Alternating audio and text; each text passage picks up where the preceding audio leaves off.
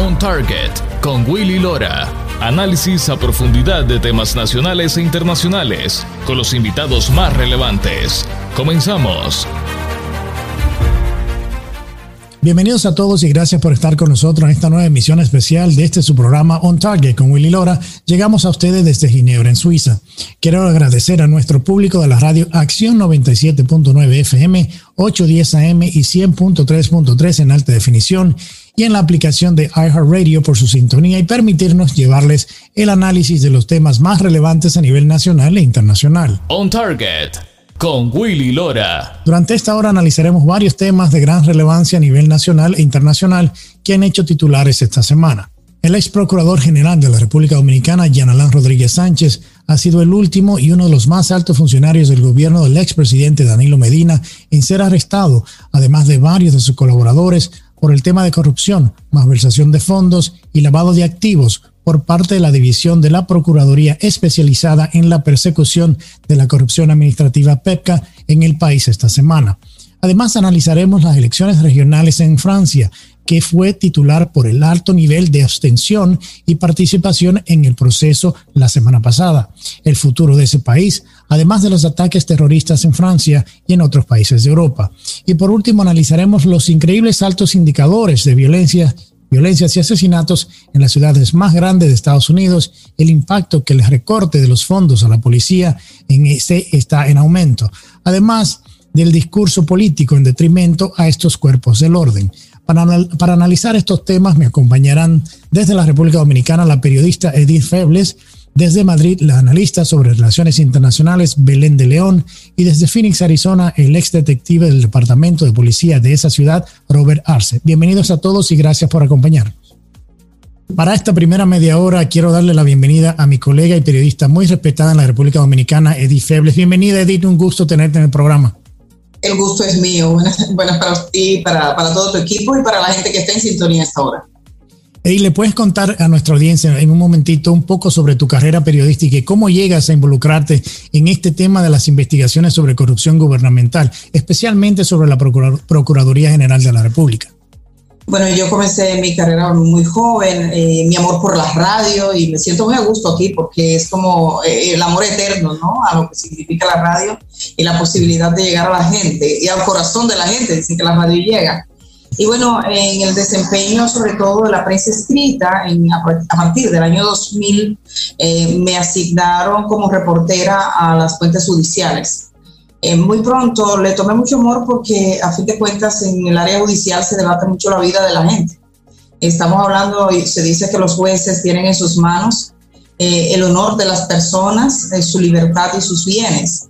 Esas son cosas fundamentales. Entonces ahí ven las más grandes miserias y las más increíbles hazañas. Eh, y bueno, comencé poco a poco a conocer historia de personas, a transmitirla de algún modo de forma distinta y poco a poco llegué um, rápidamente al área que había de investigación del periódico en ese momento, el periódico El Caribe, eh, una sección que se denominaba Impactos.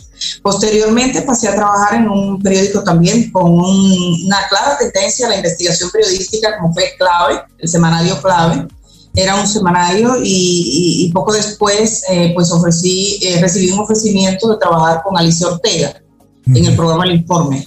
Entonces ahí digamos que entró al área de la televisión ya de lleno, entonces venía de, vivir la experiencia de la radio, la prensa escrita y también la televisión. Eh, y bueno, todo ha sido un devenir así, una cosa sucede a la otra, diferentes proyectos de, de participar en investigaciones periodísticas y focalizaba mucho en el área judicial. En mi trabajo, aunque no tengo, eh, digamos, una especialización de contenidos en, eh, en investigación, una vez que el periodista se sumerge en el mundo de las investigaciones es muy difícil sustraerse, porque a fin de cuentas investigar es profundizar por qué pasan las cosas. Entonces, en la Procuraduría General de la República eh, de este país, de República Dominicana, estaban ocurriendo cosas extrañas había mucha gente inconforme, había mucha gente que en los pasillos te decía, esto está cambiando para peor. Había mucha gente que tenía miedo de hablar porque decía que creía que sus teléfonos estaban intervenidos, que tenía evidencia de que sus comunicaciones estaban intervenidas y de repente los fiscales comenzaron a hablar menos. eh, de un régimen de tener oportunidad de declarar ante la prensa todo lo que pensaban, de repente todo se comenzó a poner un poco más sórdido. Es en ese contexto donde recibo una filtración por varios miembros del Ministerio Público de que había en República Dominicana un concurso para sustituir a los eh, fiscales, a una parte de los fiscales. Estaban en juego unas 34 plazas, pero 17 de ellas de fiscales titulares. Y entonces eh, me dijeron que los nombres ya estaban previamente seleccionados. Me dieron una lista con los nombres de las personas que serían escogidas dentro de ese concurso. Entonces el concurso era una farsa, porque las cartas estaban marcadas. De hecho, si ustedes buscan la etiqueta cartas marcadas, esa fue la que utilicé y van a encontrar mucha de la, de la documentación en ese momento. Y bueno, las fuentes eran tan, estaban en una posición de saber, porque no solo que alguien te lo diga, sino que tenga la posibilidad de conocerlo. Y, bueno, yo dije, vamos a decirlo, vamos a evitar que esto pase. ¿Qué puede pasar? Que, que renuncien a la posibilidad de escoger a estas personas de ese modo, digamos que conculcando la confianza, primero de los mismos fiscales que iban a un concurso que no era cierto. Amañado. Y sí, amañado. Y finalmente, a poco, a poco tiempo, efectivamente, escogieron a los fiscales que yo había, había dicho de hecho, había mostrado una fotografía, que era una fotografía donde se le otorgaban eh, unos puntos adicionales a gente que el mismo Procurador General de la República había llamado a una especie de entrenamiento. Y ahí, dentro de unas 30 personas, resulta que habían 17 electos. O sea que tal como, como habíamos dicho, pudimos identificar, mira, este acá, este allá, este otro acá. Y sí quiero decir algo para la gente que está escuchando esta hora. No estuve diciendo que esos fiscales no fueran competentes, por ejemplo. Eh, yo creo y considero que ahí habían fiscales con una hoja de carrera que me decían tener los cargos que tenían. El problema que se plantea es que no es lo mismo que usted lo escoja mediante un concurso al que usted accede por méritos propios a que usted vaya a ese puesto porque alguien lo señala. Claro. Usted tiene un tipo de lealtad a quien le señala con el dedo y por eso, para mí, esa era una operación que se tornaba sospechosa. Ya.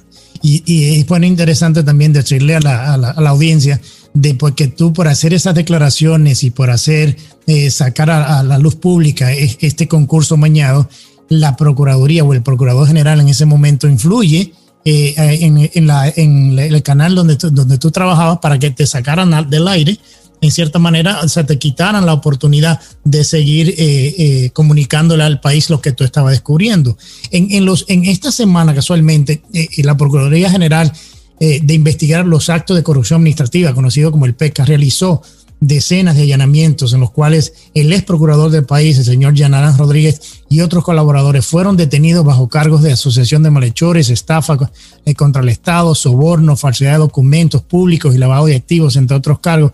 Edith, ¿cómo es este arresto se le sigue eh, cerrando el círculo al expresidente Medina? O sea, ¿cómo tú analizas este arresto? Porque inclusive vimos en las últimas eh, noticias que, que escuchamos de posponer la audiencia de medida de coerción ¿Por qué es tanta la evidencia? Estamos hablando de casi 6.000 mil eh, eh, páginas que, tiene este expediente que, le dan apoyo a las evidencias que se presentan. O sea, ¿cómo tú analizas este arresto de, tan alto calibre en el país?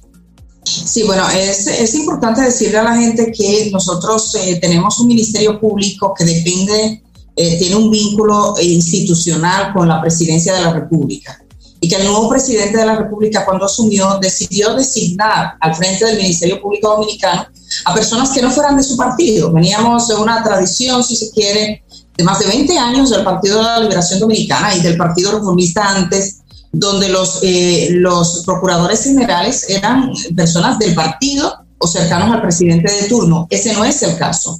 Con lo cual, el presidente de la República Dominicana ha tomado una distancia y ha dejado en libertad a estas personas. Y ellos, eh, uno de una de las primeras medidas que tomaron fue robustecer el PETCA, que es el órgano encargado de perseguir la corrupción en República Dominicana, de tener tres fiscales, de tener una pequeña oficina, de tener personas que se quejaban de que a veces no tenían siquiera papel para sacar copias a los expedientes, pasó a ser la niña mimada, el departamento grande de la Procuraduría General de la República. Tienen 25 fiscales investigadores asignados, disponen de la mayor parte de los recursos disponibles en investigaciones en la Procuraduría General. Entonces ellos han comenzado un proceso de investigación de cientos de casos. Yo entrevisté a la Procuradora General de la República que dijo que, que los casos nuevos que ellos habían descubierto eran más de 100, pero que totalizaban en carpeta más de 500 expedientes que están llegando. Entonces, son una cantidad impresionante de casos y hasta ahora, ¿cuál ha sido la característica del trabajo que ha hecho el PETCA cuando presenta los casos? Yo creo que es la rigurosidad de sus expedientes. La fortaleza que sorprende, porque pasar de tener expedientes que muchas veces se caían en los tribunales de la República porque usted decía que alguien había robado, pero llevaba dos páginas y no tenía sustento, eso, eso se caía ante el juez había siempre un ambiente de sospecha de que los fiscales trabajaban de ese modo para que los casos no lograran prosperar en la justicia. La procuradora jefa de persecución del Ministerio Público, Jenny Berenice, ha dicho que los casos que se están presentando son blindados. Y de alguna manera creo que incluso los abogados, cuando hemos tenido los casos que involucran ahora mismo a militares que están detenidos por casos de corrupción, a dos hermanos del expresidente de la República, Danilo Medina, y ahora con este, pero bueno, en esas opiniones que yo vi en los abogados, abogados defensores de los imputados, decir que eran expedientes muy bien estructurados. Aunque ellos no estuvieran de acuerdo, tienen que pelear con las evidencias. Y en el caso de la Procuraduría General de la República, de ese expediente que dice que es tan voluminoso, es la característica que vuelve otra vez a ratificarse un ministerio público que acredita, sin lugar a dudas, investigaciones que recurren a ciencias forenses, que documentan con testigos. Estamos hablando de que dentro de la Procuraduría General de la República Dominicana, que es el órgano que persigue el delito, lo que dice el Ministerio Público es que se estructuró una mafia, una especie de organización criminal que se dedicó al robo, que se dedicó a hacer política dentro de la institución, pero lo más, eh, uno de los aspectos más importantes, y es que le está acusando de utilizar el espionaje como arma política y como arma de persecución, de vender los accesos a la data criminal de la República Dominicana, vendérsela a delincuentes. Eso es una cosa extremadamente grave. Para que tengas una idea, ese expediente lleva una certificación de la magistrada Gisela Cueto, que es la directora del Departamento de Extradición de la Procuraduría General de la República, que dice que la data de las extradiciones de dominicanos o extranjeros del año 2016 al 2020 fue borrada de forma absoluta. ¿Qué significa eso? Ese es un departamento que recibe los casos más notables, por ejemplo, de solicitudes de extradición por parte del gobierno estadounidense. Quiere decir que si el gobierno de Estados Unidos hizo alguna solicitud entre los años 16 y 20 y se hicieron investigaciones para documentar lo que pasaba con esas personas o con esos criminales de alto perfil, toda esa documentación sencillamente desapareció. Y usualmente son narcotraficantes, son cargos por narcotráfico que Estados Unidos busca y por lavado de activos.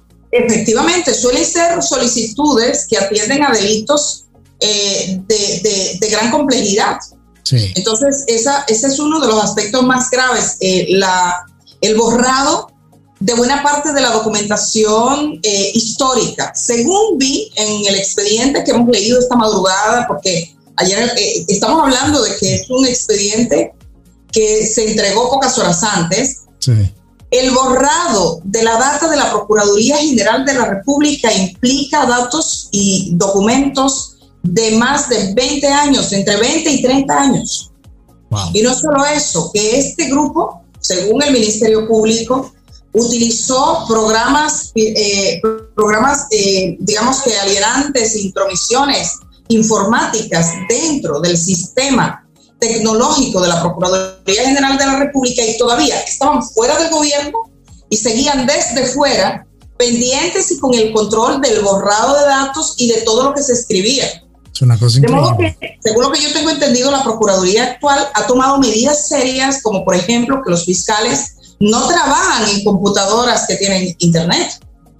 Sí, como, se, hace, se hace en Estados Unidos en, en las embajadas y demás, que esa, muchas de las computadoras que tienen información confidencial no tienen acceso a Internet no tienen acceso a ponerle thumb drive ni disco duro externo, o sea, porque es la única manera que, que pueden garantizar que esa información se sea protegida. Entonces, pero vamos, vamos a nuestra primera pausa, eh, Edith, y para regresar conversaremos sobre el, apresamiento de los hermanos y los escándalos con el cuñado del, del expresidente Danilo Medina, además del expediente del escándalo de Brecht, que también es algo que se ha quedado medio en el tintero, pero el ex procurador de que ahora mismo está preso tuvo mucho que ver en la en la en la en, cómo se configuró aquel expediente. Ya regresamos con más después de la pausa. On Target con Willy Lora, periodismo auténtico y objetivo. Ya regresamos. On Target con Willy Lora, actualidad y puntos de vista integrales. Ya estamos de vuelta.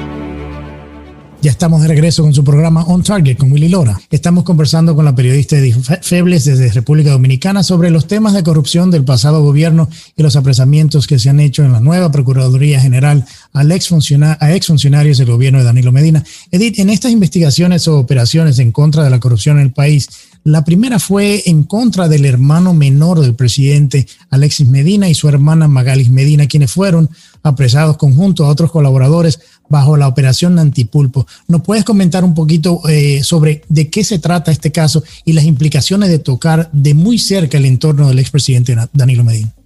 Bueno, decirle a la gente que todos conocemos el pulpo, se caracteriza porque tiene tentáculos y aquí han ido escogiendo nombres marinos parecidos a lo que el Ministerio Público quiere graficar. Entonces dijeron, esto, esta es la operación antipulpo, porque decían el hermano del ex presidente de la República se constituyó en una especie de pulpo que tenía tentáculos en distintas entidades del Estado para sacar provecho económico.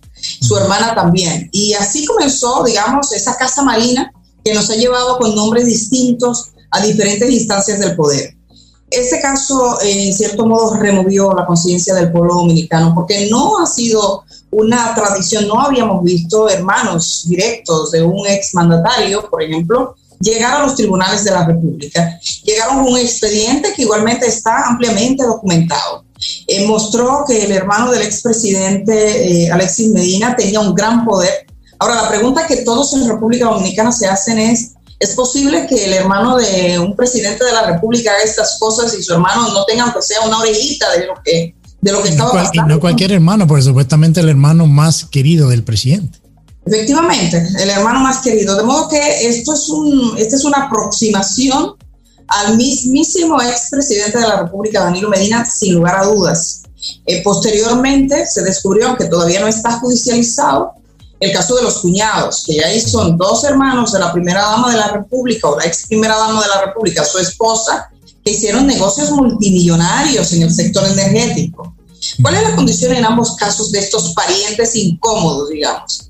que son personas que se hicieron eh, de recursos cuantiosos solo bajo el dominio del presidente de la República siendo su pariente. Porque puedes decir que un presidente o un mandatario tenga parientes que son empresarios ricos y que cuando llegan al poder, bueno, pues tienen alguna facilidad, pero siguen en sus empresas. No, esta gente que no se les reconocía por ser empresarios de éxito y de repente aparecen con unas carteras multimillonarias que han puesto a dudar de la forma en que se obtuvo. Es más, el Ministerio Público lo que ha eh, de alguna manera documentado es que incluso los funcionarios públicos estaban presionados por ser estos parientes del presidente de la República. Hubo un funcionario de alto nivel que vivió prácticamente como testigo y que está con medidas de coerción consistente en prisión domiciliaria que llegó a decir que lo sacaron del cargo por no querer, obtemperar una orden del hermano del expresidente Danilo Medina. Sí, claro, que tenía todo el aval de, de, su hermano, ese es el miedo con estos otros funcionarios. Pero ahora, siguiendo con el tema de, de marinos, de las diferentes operaciones de, del Ministerio Público, está la operación Coral, que cómo cae entonces el jefe de seguridad o sea, el jefe de la avanzada, el presidente Medina, también cae preso con otros colaboradores militares por el mismo tema de la corrupción de una manera tan amplia. O sea, no solamente cae su hermano, su hermana, el ex procurador y ahora y también cayó eh, su jefe de seguridad personal, el jefe de la avanzada presidencial. O sea, estamos viendo movimientos por parte del Ministerio Público de arrestos de tan alto nivel que obviamente ha sacudido no solamente el país, sino que también está resonando por aquí, fuera del país, en Estados Unidos y en Europa. ¿Cómo, lo ven? O sea, que ese círculo se le va cerrando cada día más al, expresidente. Efectivamente, ve que la, que la impunidad y que la corrupción estaba muy próximo al expresidente de la República. Cuando hablamos eh, de la operación Coral, dijeron que el pulpo vive en el coral, o sea, que estaban vinculados. Estamos con un pulpo, tenemos unos corales, tenemos una operación que todavía no va, que también va a tener un nombre marino, que es eh, la de la Cámara de Cuentas, y ahora con la operación Medusa, que dicen que la medusa envenena incluso después que muere aunque se hace con poca inteligencia y que deja muchos rastros de lo que hace. Eso fue lo que pasó en la Procuraduría General de la República. Entonces, en el caso, eh, en el caso de los militares y específicamente del general Cáceres, que era el jefe actual de la custodia del expresidente de la República, se quedó trabajando con él. Cuando lo arrestan, está acompañado de un coronel que pertenece a la Fuerza Aérea Dominicana, o sea, tenía acceso todavía a las Fuerzas Armadas, a los órganos armados del país, a digamos que ciertos niveles de inteligencia. En este caso lo que se ha demostrado es una especie de eh, sistema complejo que se instauró dentro eh, del órgano que protegía al presidente de la República, el cuerpo de ayudantes militares, para designar personas que en realidad no estaban trabajando, recibían una porción de dinero y ellos se quedaban con la mayoría. Debo decir que es un elemento común que vamos a encontrar en otras dependencias públicas, porque lo mismo, según la, la más reciente investigación, se estaba produciendo en la Procuraduría General. No hay dudas de que el expresidente de la República, Danilo Medina, está quedando en un círculo cada vez más pequeño.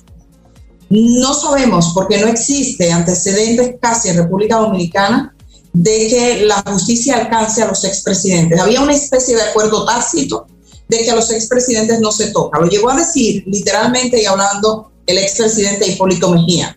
Pero bueno, este presidente, Luis Abinader, ha dicho yo no me meto en la justicia. Habría que ver qué pasa. Pocos, pocos pueden creer que el expresidente no tuviese noticias de lo que estaba ocurriendo, pero hasta ahora, a decir verdad, al margen de esa posible responsabilidad por omisión, porque veía y no parecía ver, lo que tenemos eh, no muestra una responsabilidad directa, no hay ningún señalamiento que yo haya visto en los expedientes, y los he leído todos, me falta una parte del más reciente, que diga que el presidente en persona participó en algún tipo de proceso. Sí está como esa aprobación tácita. No sé qué lleva el Ministerio Público hasta ahora en cualquier tipo de investigación que lo involucre, pero eso no es algo que se espera a corto plazo en República Dominicana. Claro, porque me imagino que tienen que buscar de qué manera estos testigos, estas personas que ya han sido arrestados, cooperen con el Ministerio Público para fortalecer un caso en contra del expresidente. Eh, un tema que no quería dejar pasar antes de, que terminaron es el tema de, de, de Odebrecht. O sea, República Dominicana es el país en donde la constructora brasileña tenía sus oficinas de sobornos a políticos de la región. Durante las investigaciones internacionales, muchos políticos y expresidentes han sido vinculados, encarcelados por recibir estos sobornos, menos en República Dominicana. Solo se encuentran algunos de bajo perfil en procesos judiciales. Este expediente fue hecho por el ex procurador hoy preso, que muchos adjudican el desastre que se hizo con este expediente para favorecer a los políticos que se favorecieron de estos dineros, incluyendo el mismo expresidente por el tema de la planta eléctrica de carbón de Punta Catalina. ¿Tú crees que con, con toda esta presión este caso pueda tomar otro giro o a mayor relevancia el caso de Odebrecht? Bueno, la actual Procuradora General de la República, siendo jueza, dijo que ese fue un caso que nació con vicios, que nació con una falla al momento de al momento de, de surgir y le pedía al entonces procurador que hoy está detenido que tenía que variar la línea de investigación. Eso fue lo que germinó, hizo que creciese esa especie de enemistad y llegó hasta el insulto con ella. Eh, la verdad es que la entrevisté también en esa entrevista que le hice eh, junto a Chilora a la Procuradora General de la República, le preguntamos sobre las posibilidades reales que tiene el caso de Oret. Aunque ella ha dicho que se mantiene al margen, dijo que, que consideraba, y todo el mundo parece coincidir en eso, en que en República Dominicana hubo que hacer ciertas diligencias ante las autoridades eh, de Brasil que no se hicieron y que probablemente ya no haya tiempo de hacer. Ahora, lo que sí he sabido y conversando con algunos fiscales investigadores es que República Dominicana está intentando de conseguir la mayor aportación de datos posibles por las autoridades estadounidenses, porque a fin de cuentas fueron receptores de buena parte de la información del caso de Brecht. Entrevisté a la jefa de litigación del de, PESCA, que es el órgano encargado de perseguir la corrupción desde la Procuraduría y que ha tenido todo este protagonismo, y ella decía que están elaborando el expediente Odebrecht 2.0. O sea, Odebrecht 2.0 podría traer a otras personas, a otros actores a este proceso. Evidentemente, eso pasa como con la enfermedad. Lo mejor cuando usted tiene un enfermo es actuar a tiempo porque entre más rápido vas, más cosas tienes, más vestigio. Entonces, en los procesos judiciales, los procesos retardados puede que algunas pruebas se pierdan en el camino, pero están tratando de recuperar en la medida de lo posible todo lo que puedan.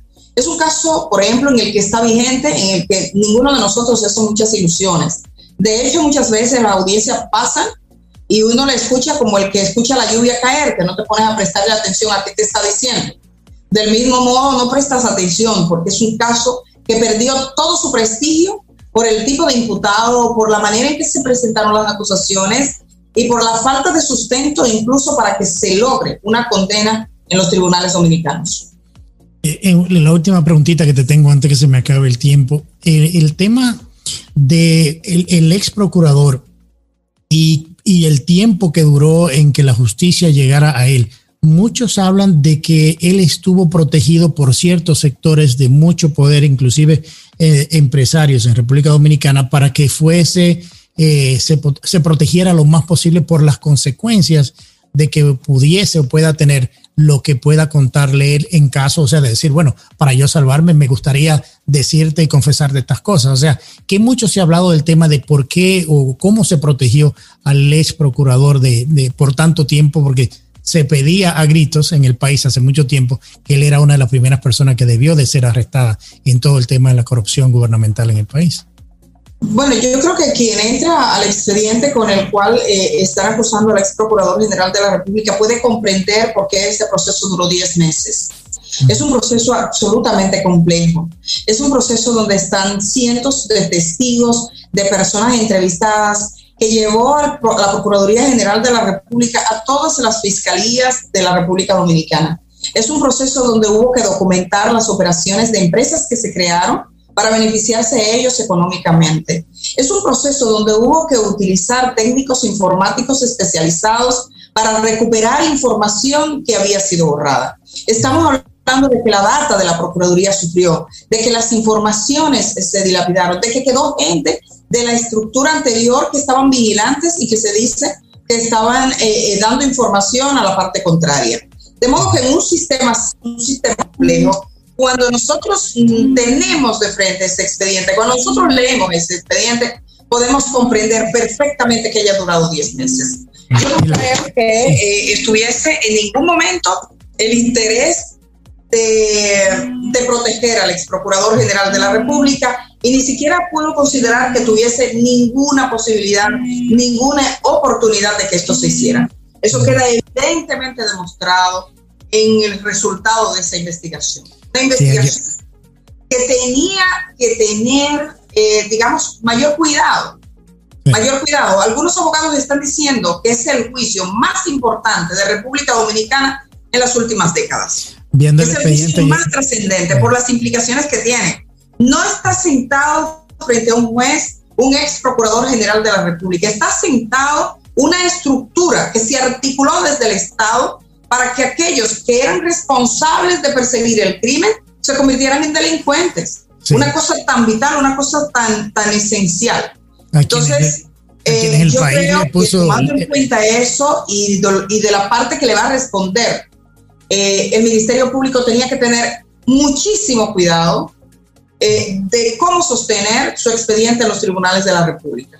Así que ha venido con, un, con un escrito, con una documentación, con unos testigos, con unas negociaciones. De hecho, si, si vemos el, el, expediente completo, veremos que se hicieron allanamientos que nosotros, la prensa, no nos enteramos. Que se consiguieron documentaciones y diligencias procesales que nosotros no teníamos idea. Nos está llegando absolutamente todo junto Y le puedo decir a la gente que todavía nos falta por leer, nos falta por documentarnos. Encontramos cosas curiosísimas y hasta chistosas de en qué se utilizó. Chistosas digo, pero dolorosas. Como por ejemplo que se, que se utilizara la Procuraduría para ser llenado de ron para las campañas electorales o sobres con dinerito para repartir. Son muchas cosas que, que podrían explicarlo de verdad. Bueno, Edith, o sea, no me queda más que felicitarte, darte muchísimas las, las gracias por la participación en el programa. Eh, o sea, ha sido increíble tu, tu participación y lo que nos has dicho. Eh, o sea, es, es increíble. O sea, yo, yo creo que eh, muchos países debieran de tomar, la, por ejemplo, lo que está haciendo la, la, Procuraduría General de la República. Así que muchísimas gracias, Edith, y pronto te tendremos de nuevo en el programa. Bueno, muchísimas gracias. Ha sido para mí un gusto y un honor participar en tu programa. Bueno, vamos a nuestra segunda pausa. Al regresar analizaremos las elecciones regionales en Francia y el futuro de ese país, el movimiento yihadista en Europa y la situación política de España. Ya regresamos con más después de la pausa. On Target con Willy Lora. Periodismo auténtico y objetivo. Ya regresamos. On Target con Willy Lora actualidad y puntos de vista integrales. Ya estamos de vuelta. Gracias por continuar con nosotros en este su programa On Target con Willy Lora. La semana pasada se celebró la segunda vuelta de las elecciones regionales francesas con un abstencionismo muy alto de hasta un 66%, al mismo tiempo dejando el partido de, de ultraderecha sin ningún gobierno regional. Para hablar de este tema y el futuro de Francia nos acompaña desde París la analista en relaciones internacionales Belén de León. Bienvenida Belén al programa, ¿cómo estás? Muchas gracias, Willy. Encantada de estar aquí compartiendo contigo y con todos tus oyentes. Belén, ¿qué tan importantes fueron estas elecciones regionales en Francia para lo que es el futuro del país?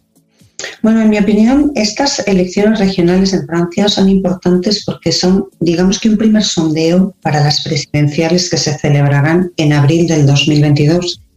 Y bueno, eh, estas elecciones eh, regionales han dado victoria a los partidos tradicionales de derecha e izquierda, es decir, no ha cambiado el panorama, el mapa de las elecciones del 2015.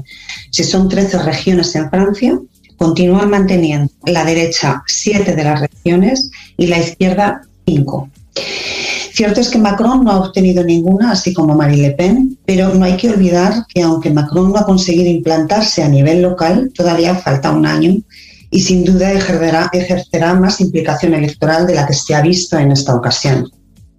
Así que se podría decir que la victoria o los grandes vencedores son los reelectos, ¿verdad? Ya. Muchos han dicho que la baja participación histórica se debe a la fuerte decepción y falta de representación política en Francia, algo que inclusive hemos visto en otros países con, clase política existente. ¿Coincides tú con esa apreciación de que el tema de, del desgaste de lo político tradicional es lo que ha apagado la llama de que la gente quiera participar en este tipo de elecciones?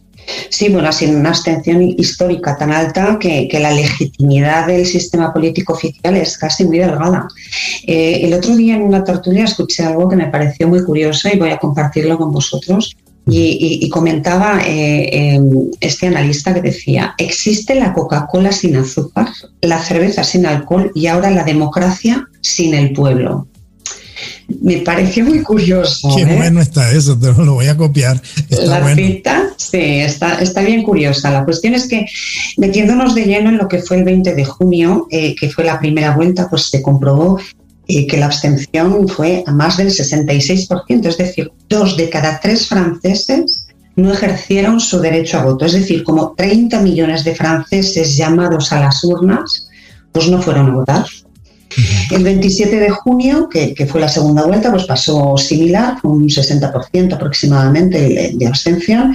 Y bueno, para mí sin duda es una llamada de alerta para todos los partidos y entran en juego todos los motores tradicionales, la desconfianza en cargos electos, la sensación de que están desconectados de la realidad y alejados pues de la ciudadanía y ese sentimiento de que las decisiones principales pues se toman más allá de las elecciones, ¿verdad? En los mercados, en los organismos internacionales. En fin, es un conmigo no va porque mis preocupaciones pues como que no las ven. Ya. Eh, eh, en, en, tu análisis, o sea, ¿por qué fracasa tú? O sea, ¿qué tú entiendes el, fracaso de la agrupación nacional liderada por Marine Le Pen, o sea, el partido de ultraderecha? Bueno, yo creo que, no, ha llegado al electorado, no ha llegado, eh, eh, no ha sabido comunicarse, es más, la, gente joven es preocupante que, la juventud eh, tuviera un ausentismo en las sumas de un 80%. Es decir, la gente mayor, las personas que son leales al son los que han ido a votar y, los, y el resto no. Es decir, el 80% de ausentismo en, la franja de 18 a 30 es, una barbaridad. ¿no? Y, lo que a mí me da la sensación es que la gente joven se sociabiliza de un modo completamente distinto a lo que sus padres o abuelos pues, pues, pues hacían. ¿no? Eh, son, son jóvenes dinámicos que se mueven a otra velocidad, la de las redes sociales, y, bueno, pues la estructura política que les ofrecen es la misma que hace 50 años. Entonces, eso ha de cambiar. Las figuras políticas, los nombres cambian, pero el sistema no ha cambiado. Y sin un cambio real, pues el desapego va a continuar. Definitivamente. ¿Cómo tú vislumbras, cómo se vislumbra el futuro de Francia en medio de un descontento político tan amplio? Pues la verdad, eh, yo creo que van a tener que trabajar mucho. Ahora mismo hay, fluidez ¿no? en lo que es la política, me refiero a Macron, ¿no? tiene un año para prepararlo y, bueno, eh, lo que se está viendo ahora actualmente es que se ha vuelto a, quedar igual que en el 2015, con lo cual estamos como en, una especie de, congelador. ¿no? Eh, lo más destacable que se puede mencionar de lo que ha sucedido en, estas elecciones regionales es lo que sucedió en la región de Provencia, de, Provenza y los Alpes, ¿no? en, la Costa Azul. Geográficamente, por situarnos, es la parte de Marsella, Niza, Cannes y Aviñón. Y, es una región importante de 5 millones de habitantes, eh, donde daban como ganador en los sondeos al 18 de junio al candidato de Le Pen, a Mariani y, bueno, la primera vuelta, pues esto, ¿no? Iba adelantado, eh, con una ventaja bastante considerable, pero bueno, pues eh, terminó venciéndole Muselier. Y, bueno, pues le terminó venciendo porque, porque hizo en una carrera frenética de última hora, pues unas alianzas que negoció eh, pues con ecologistas, socialistas y comunistas que se retiraron para que solamente quedaran ellos dos. Es decir, ahora mismo hay pues, pues, que pues una especie de les digamos que les acorralaron pues para hacer un frente común y que no hubiera un avance para, Le Pen.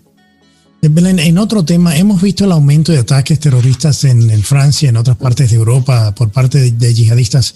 También, bueno, lo vimos en Alemania. ¿A qué tú crees que se deba este aumento? ¿Será el tema de la inmigración o el fundamentalismo que se ha apoderado de ciertos grupos en estos países? Pues mira, yo, yo lo que te puedo comentar es que el yihadismo se encuentra entre los principales desafíos para la seguridad europea y, esto ha propiciado una mayor cooperación en materia antiterrorista entre países miembros. Esto es, una realidad. ¿no? Quienes lo perpetran son capaces de adaptarse al contexto político y social eh, en el que se desenvuelven y el, y el impacto de, de, un acto terrorista yihadista se ha llevado a cabo por un grupo o por un individuo, pues pues es tremendo, ¿no? Yo, yo, yo creo que ahora mismo, si nos centramos en lo que es este, Francia, em, yo tengo la sensación de que en un momento dado, después de, los atentados eh, tan graves que tuvimos en, Francia, eh, que, bueno, pues atacaron de manera simultánea seis puntos, ¿no? Creo que esto fue en el 2015, Bataclan y varios lugares eh, más. Macron hizo, el año pasado hizo una serie de, declaraciones de, de, plan contra el islamismo radical, apelando justamente al laicismo en los ámbitos de la educación y de la cultura, tratando de promover lo que él definió como un islam compatible con los valores de la República y, utilizó el término separatismo, es decir, la república en lucha contra el separatismo. Y es curioso, porque a los yihadistas se les llama radicales, extremistas o terroristas, pero no separatistas. Y bueno, creo que lo que él trató fue buscar, de buscar fue una unión eh, de los ciudadanos frente al islamismo radical Pues porque dentro del islamismo existe el islamismo moderado, que no tiene por qué ser violento, ¿verdad? Pero sin embargo, las declaraciones de Macron en contra del islamismo radical y sobre el derecho a blasfemar en un país laico como es Francia en defensa de la libertad de expresión, pues desencadenó que incluso el primer ministro de Pakistán, eh, Imran Khan, le llamara, bueno, no le llamó, le acusó de fomentar la islamofobia. islamofobia y, sí. Y después vinieron atentados terribles, como fue la decapitación de Samuel Paty y las tres personas degolladas en Notre Dame, Niza, ¿no? Sí, horrible. Entonces, bueno, pues este, todos estos fueron, fueron perpetrados por, por lo que son eh, personas individuales, ¿no? Lobos sanitarios que les llaman, ¿no? Que, que, que, contribuyen a desgastar el orden democrático y la figura del Estado. Belén, este minutito y medio que me queda, Ah, esta semana se llevó a cabo una conferencia por parte del presidente del partido Vox, Santiago Abascal, y la directora del ISSEP, Marion Marechal, bajo el tema de la reconstrucción de la comunidad de Estados europeos, una Europa de respeto mutuo, cooperación y solidaridad. Muchos han visto esta conferencia como un intento de sacar a la luz los debates importantes sobre temas necesarios para el fortalecimiento europeo en contra de una agenda globalista. ¿Cómo, lo, cómo viste tú la conferencia? Bueno, yo lo veo básicamente igual. ¿eh? La verdad es que la conferencia completa fue muy interesante.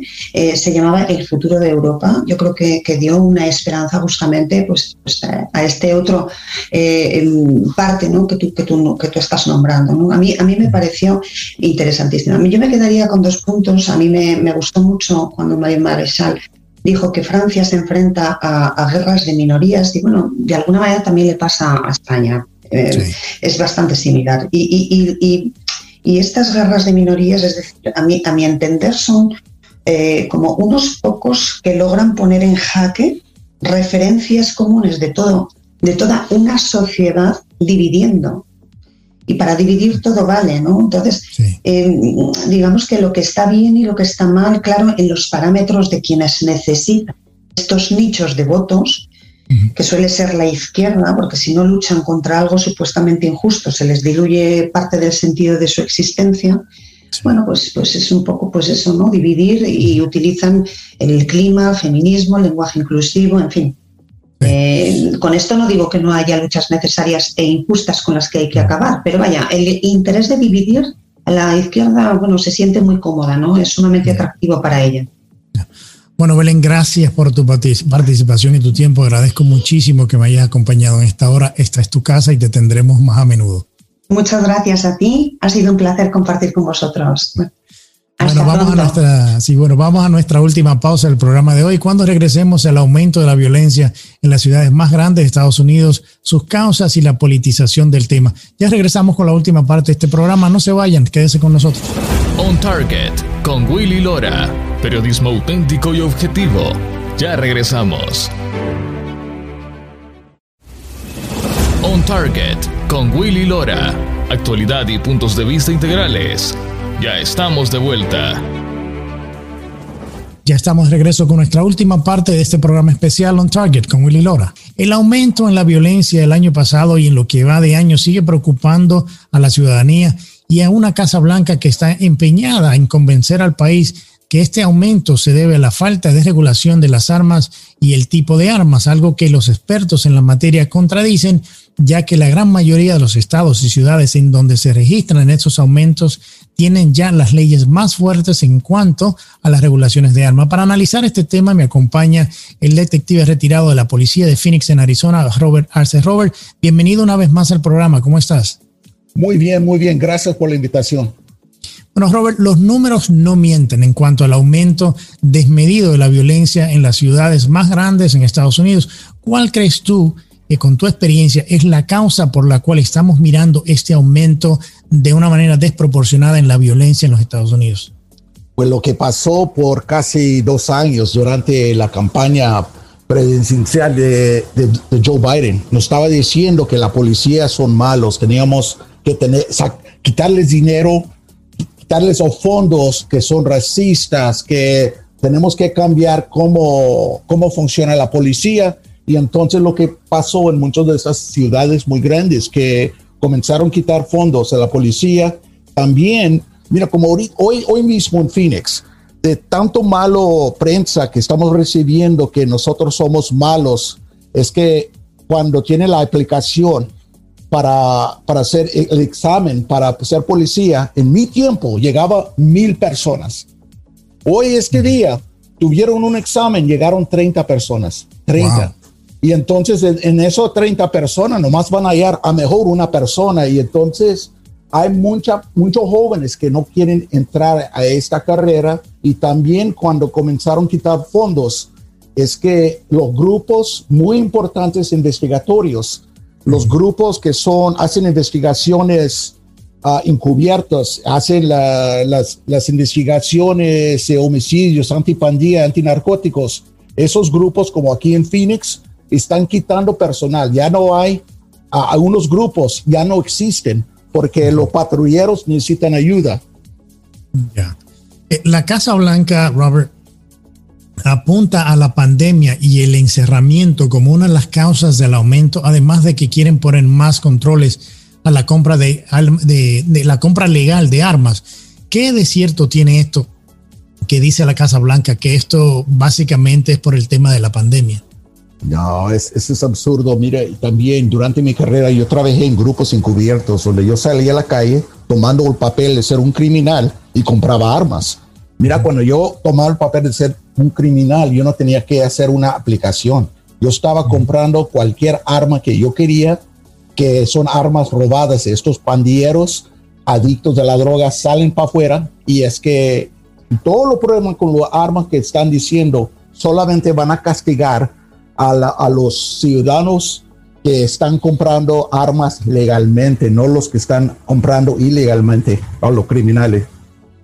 Es, es, es, interesante porque ellos dicen, bueno, parte de la gente, la tensión, la presión dentro de las casas por el tema de, de, la pandemia que, que, lleva a la gente a cometer eh, eh, cosas, pero al mismo tiempo, o sea, estos recortes de la policía, o sea, por, por políticos que han, que han hecho sus campañas y, en base a una policía, a, o sea, echarle la culpa a una policía comunitaria, o sea, inclusive teniendo un impacto, como tú decías, que esta policía han, desaparecido, han comenzado a desaparecer.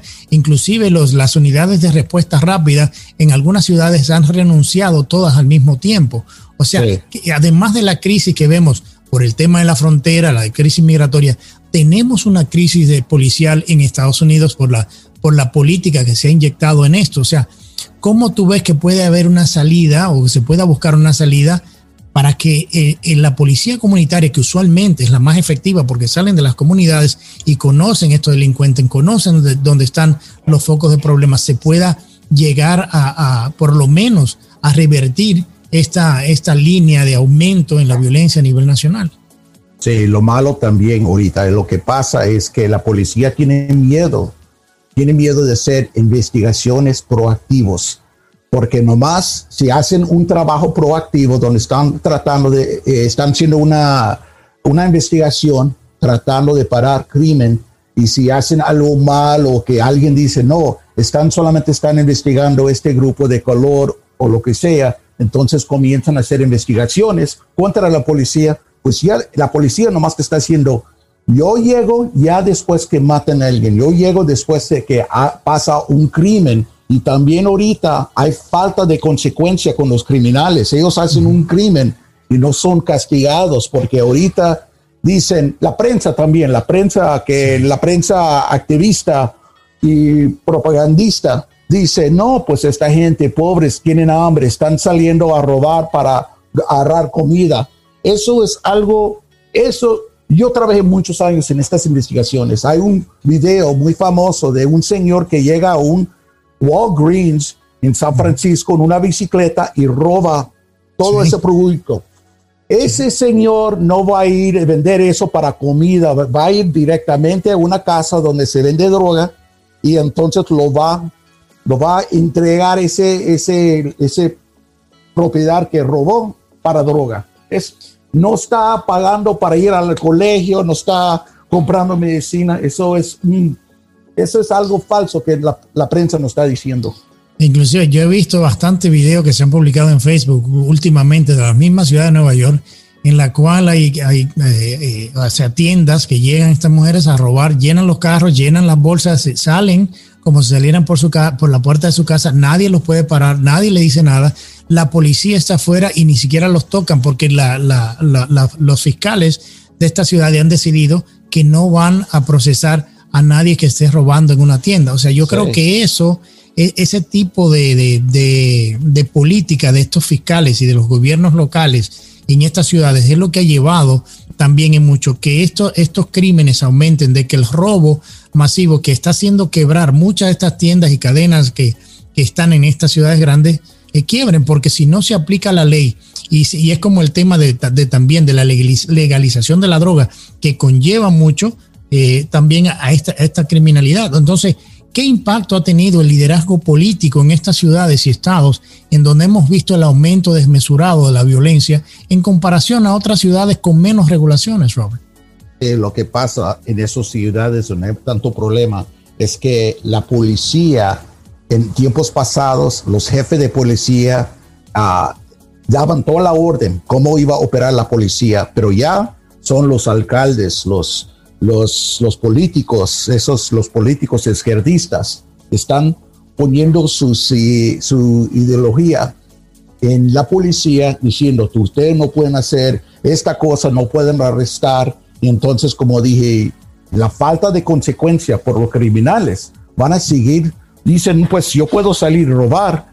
Y entonces, mañana o en dos días están usando, utilizando violencia para hacer lo mismo. Entonces, Ahí después la gente se están quejando diciendo los políticos, como ahorita ya están diciendo, antes decían, tenemos que, la policía son, malos, ya están diciendo necesitamos más policía, era, era culpa de Trump, de todo lo que está pasando. Sí, inclusive el presidente anunció en la otra semana, creo que 350 mil millones de dólares para tratar de atraer más policía, porque la policía se, se, están, se están yendo. No quieren trabajar bajo esa lupa política eh, eh, eh, que, que, en realidad no le hace ningún bien a la comunidad. O sea, ¿qué tan preocupante debiera ser, creo ya está la última pregunta, Robert, qué tan preocupante debiera ser o de estar la ciudadanía y, el, por el esfuerzo por parte de, de, la administración y de algunos políticos de dejar sin efecto la segunda enmienda de la Constitución que les garantiza a los ciudadanos la posesión legal de armas? Mira, es, para mí es algo, es un, es algo, es un asusto para todos nosotros que no somos criminales, porque necesitamos armas para la protección de nuestras familias, de nuestros negocios. Y es que con eso lo que están tratando de, de empujar, lo que están tratando de hacer es que solamente van a castigar a los que no están violando la, la ley y los criminales van a estar bien contentos porque ellos siempre van a conseguir armas los criminales siempre consiguen armas. Sí, por eso yo, yo veo que el, el, tema es que yo no he visto todavía un criminal que vaya a buscar o comprar un arma legalmente para que le hagan un chequeo de su, de su background. Usualmente la compran en el mercado negro. O sea que muchas de las regulaciones que, se, que el presidente anunció hace una semana y algo, los crímenes que están pasando, no lo esas regulaciones no la van a detener, porque son regulaciones para que la persona que quiera obtener un arma de una manera legal tenga que pasar por varios procesos. Lamentablemente, la gran mayoría de lo que de, los homicidios y, crímenes violentos que están pasando están pasando con armas que son obtenidas de una manera ilegal. Robert, quería agradecerte mucho eh, tu tiempo. Gracias por estar con nosotros en este programa. Eh, espero tenerte de vuelta por aquí. Esta es tu casa. Gracias, muy amable. Que pase buen fin de semana. Gracias. Bueno, llegamos al final de este programa especial en donde analizamos los últimos arrestos por corrupción gubernamental en la República Dominicana, las elecciones regionales de Francia y el futuro del país, además del aumento de la violencia en Estados Unidos a niveles preocupantes. Quiero darle las gracias a la periodista y colega Eddie Feble desde Santo Domingo, la analista Belén de León desde París en Francia y al detective retirado de la policía de Phoenix, Robert Arce, por sus análisis. Les agradezco muchísimo que me hayan acompañado en esta hora y a nuestra audiencia les agradecemos la atención y su tiempo a este programa especial y los invitamos a que nos acompañen la próxima semana con otra entrega más de On Target con Willy Lora. Y recuerda, es duro fracasar, pero es todavía peor no haber intentado nunca triunfar. Que pasen un excelente fin de semana. On Target con Willy Lora. Gracias por su compañía. Escúchanos nuevamente en nuestra próxima entrega en Radio 97.9 FM en iHeart Radio.